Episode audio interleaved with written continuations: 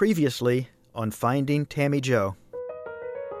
I assigned investigators to then begin driving and stopping at every restaurant.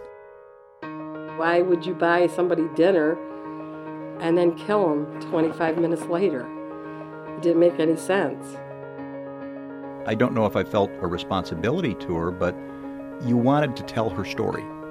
As I said, identifying her is just one step. Somebody still has to be charged with her murder.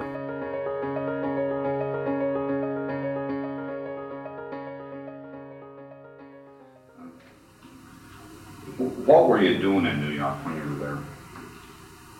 robbing, breaking and entering, killing. Those are the voices of former Livingston County Sheriff John York and serial killer Henry Lee Lucas. In 1984, York traveled to a Texas prison to try to answer one question Could Lucas have killed the teenager found in the Caledonia cornfield five years earlier? Henry Lee Lucas, who was a serial killer from Waco, Texas, who had told Sergeant Bobby Prince of the Texas Rangers that he had killed Jane Doe. Henry Lee Lucas didn't help York much, but York's willingness to go to Texas to question the serial killer was typical of the lawman's relentlessness. York could not let the mystery of the murdered girl just go unanswered. I'm Gary Craig with the Democrat and Chronicle, and this is the third of our Finding Tammy Jo podcasts. I'm joined by my reporting partner, Veronica Volk, with WXXI. You can't really tell the story of Cali Doe without talking a lot about John York. He was initially the lead investigator with the case, and he stayed that way after he became Livingston County Sheriff in 1989. No one worked harder to find out who Cali Doe was or who killed her. This we began in Livingston County on the 10th of November 1979, and for us it continued for 36 years. You know, you like to take pride in your work, you like to think you're going to get resolved, you think you're going to give justice to every victim. It's not realistic, but you believe that. And I think our personal belief was she has a right to better. Just to make sure I'm clear, what do you mean by that? You... To have somebody shoot her, dump her roadside, she deserved better. John York had no idea when he went into that Caledonia cornfield on a gray November 1979 day that he was about to become the lead investigator in a case that would preoccupy him for years. He thought he would find out who the girl was who'd been shot twice and left dead. And from there, investigators would find her killer. It would be that easy, or so York thought. Generally, within a week, somebody's called a friend, a family member, somebody's reported her missing. Somebody's going to lodge the missing person. After the week went by, the month went by, the years. And the more years passed, the more York wanted answers. You know, it was the only homicide we had not solved. We had solved many, many, many other homicides subsequent, but it was one that remained unsolved and it becomes very personal. Here's an example of just how personal it got. The girl was wearing a jacket when she was found, a bright red jacket, a little oversized for her, and York became obsessed with this jacket. He spent weeks trying to find the manufacturer, sending it to the FBI. He wrote letters to every Secretary of State in the country. He finally got a response from Delaware, which led him to this mushroom farmer in California. Uh, when I called him, he was very concerned that I might have been from the IRS, was very reluctant to talk to me. And back in 1979, as you know, to even have a fax machine in a sheriff's office was a luxury. So I actually uh, was able to get a fax machine, send him a correspondence identifying who I was. He then called me on his own uh, personal phone, said to me, You're not going to like what I'm going to tell you. And I said, I haven't liked anything about this case. He said uh, he made several thousand of those coats. He was a vice president of a major car manufacturer, And uh, after he manufactured those coats, he sold them to auto sport companies, car dealers, uh, manufacturers, things like that, as a uh, promotional item. The jacket was so widely distributed that it turned out to be a dead end. And like so many of the details in this case, it still hasn't connected the girl who wore it to her killer. At least, not yet. But York still remained relentless. York took the story national. He used the autopsy photos and artist renderings to reach out to police across the country. He badgered cops, asking them to check into the reports of runaways. I don't like to talk about other police departments negatively, uh, but the realism of police work is you get so overwhelmed by so many cases. Sometimes you don't take a, each one personally. Well, I took this personal, and some of the major metropolitan areas wouldn't even look. And they said they have so many thousands of runaways, and I said it made no difference. And then we found some of the major metropolitan areas purged some of their cases. I had to circumvent that, go to a state agency to retrieve the data that they purged. Based on what he knew, York believed the girl may have been a hitchhiker. Pollen found in her clothes was tested and clearly came from warm weather climates in the south or maybe the west. And the girl obviously had been somewhere warm before she was killed. The first indicator to me was she had a halter top tan. So you knew you didn't wear a halter top in the Northeast in November and get a suntan.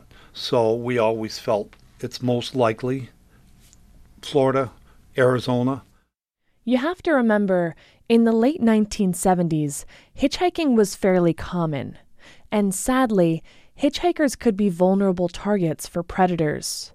That's why York decided he had to consider that Cali Doe had been killed by the worst of the worst a serial killer. York decided he wanted to talk to some convicted serial killers who had similar MOs. The problem was that so many of them were notoriously dishonest. They took credit for killings they had nothing to do with. So we had sent a lot of information to a lot of police agencies that was pertinent information of the case, but it took such national attention at the time, so many TV shows, people knew, and sometimes killers take advantage of that and try to take credit for crimes that we know they didn't do or couldn't have done. One of those men was Henry Lee Lucas. I went to uh, Waco, Texas, and uh, interviewed Henry Lee Lucas, who was a master of can't, recant, I did it, I didn't do it. Here again is York interviewing Lucas.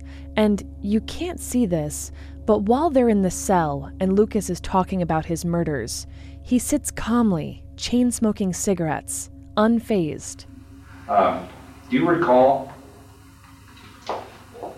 any murders right up around uh, Rochester, Buffalo, in that area? Well, I got one that, uh, a girl I shot up in there. That was with, uh, I think either twenty-two or thirty, I don't know which. Now, where was that? That was in a cornfield up there.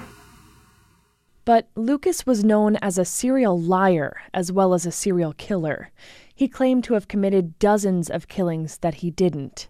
And as York asks him specific questions about the Caledonia killing, Lucas proves that he doesn't know all the details of the crime. We're, we have to be sure, I'm sure you understand Oh, I that. know that. You know, so let's hope, we're trying to find out any details you could tell us, or do you remember anything about the girl specifically? Do you recall, um, anything she had on as far as jewelry or, Well, she did have a necklace on at one time. I don't know whether she ever took it off. Do you remember what kind of necklace? It was a little gold necklace with, uh, sort of what I call a teardrop on the bottom of it. The girl did have a piece of distinctive jewelry, but not what Lucas described. Instead, she had a two piece locket keychain. One piece was in the shape of a heart, inscribed with, He who holds the key can open my heart. The second piece was a key that fit snugly within. There were other details that Lucas didn't get quite right, like the color of the girl's red jacket. Lucas told York he was with another serial killer when he committed the murder, Otis Toole. York decided he had to interview Toole, who was imprisoned in Florida at the time. Otis Toole told me almost the exact same story that Henry Lee Lucas told me. The prison authorities and the Texas Rangers told me Henry Lee Lucas and Otis Toole had no way of talking, communicating with each other. But Otis Toole knew that Henry Lee Lucas told me he shot her with a 38 caliber or 22, he couldn't remember which. Now Otis Toole could have said he shot her, but he didn't. He said Henry did. He said they picked her up in a park in Philadelphia. Said the reason they shot her is she talked too much. A lot of that information they really should not have known, but we never, certainly officially ever closed the investigation because we couldn't confirm what they said.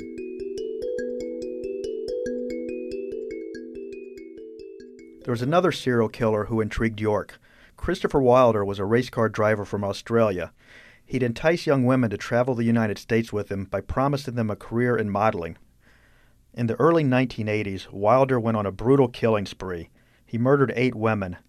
During that time, he stabbed and beat a 15 year old girl, leaving her for dead.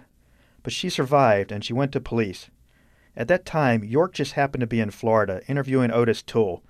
York got word that Christopher Wilder apparently knew his way around western New York.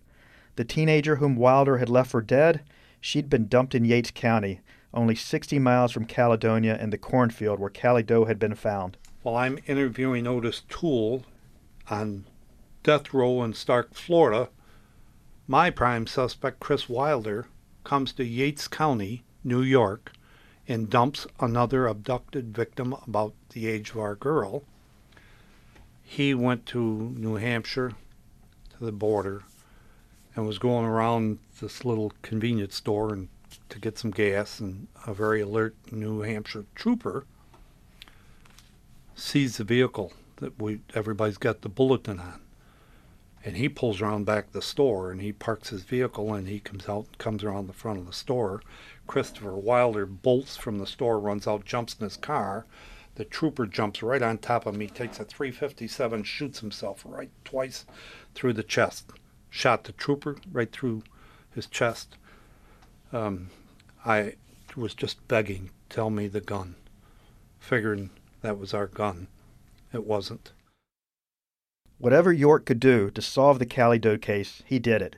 He talked to serial killers, men like Otis Toole and Henry Lee Lucas. He talked to cops across the country. He made sure every publication or website that focused on missing people included information about Cali Doe. We had it on so many national shows. America's Most Wanted. Came from Henry Lee Lucas. John York interviewed him in 1984. USA Today, Oprah Winfrey. I can't even tell you the networks this hit. We had we ended up running down over 10,000 leads on this.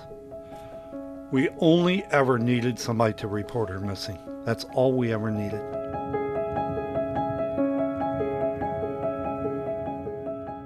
So, Veronica, what is it about John York you think that makes him so central to this story? It's so apparent to me that John York is so passionate about this case.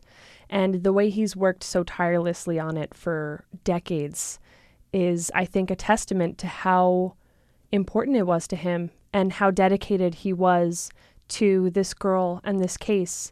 And not only finding out who she was, but also finding her killer what's amazing to me is when you watch the videos as we have of him interviewing Otis Toole and, Henry Lee Lucas, two, let's face it, dregs of the world, uh, how he he so calmly interacts with them, and you know in his heart he's distrustful of these men. He just really doesn't trust what they're telling him. But he's he's so calm and all, and so insistent on trying to get answers from them if there's anything they can provide, as they just sort of calmly sit there and talk about these horrific crimes they've committed. You know, but despite the fact that he worked on this case for so many years, he didn't really give up hope that there would be a break at some point. No, that's what's really fascinating about it in some ways. There's a crime novelist whom I love, Richard Price, and he wrote a book called The Whites, and the whites are crimes that cops just can't seem to solve. It haunts them, it becomes this weight around their shoulders. and, and you know they're just they spend these nights, sort of sleepless nights, because of them.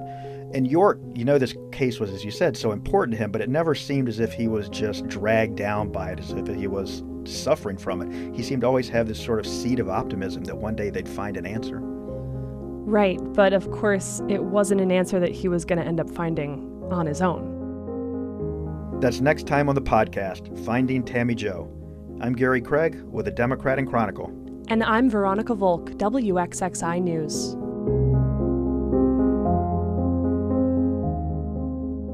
If you're listening to this episode on Sunday, we're going to be holding an in person event on Tuesday, and we want to invite you to come by. We've put together an exhibit with all these old pictures and articles and some other fascinating stuff that really adds another dimension to this story. That will be Tuesday, May 17th, and you can check out the details on our website, findingtammyjo.com. Subscribe to this podcast on iTunes or Stitcher or Google Play, and while you're there, give us a review.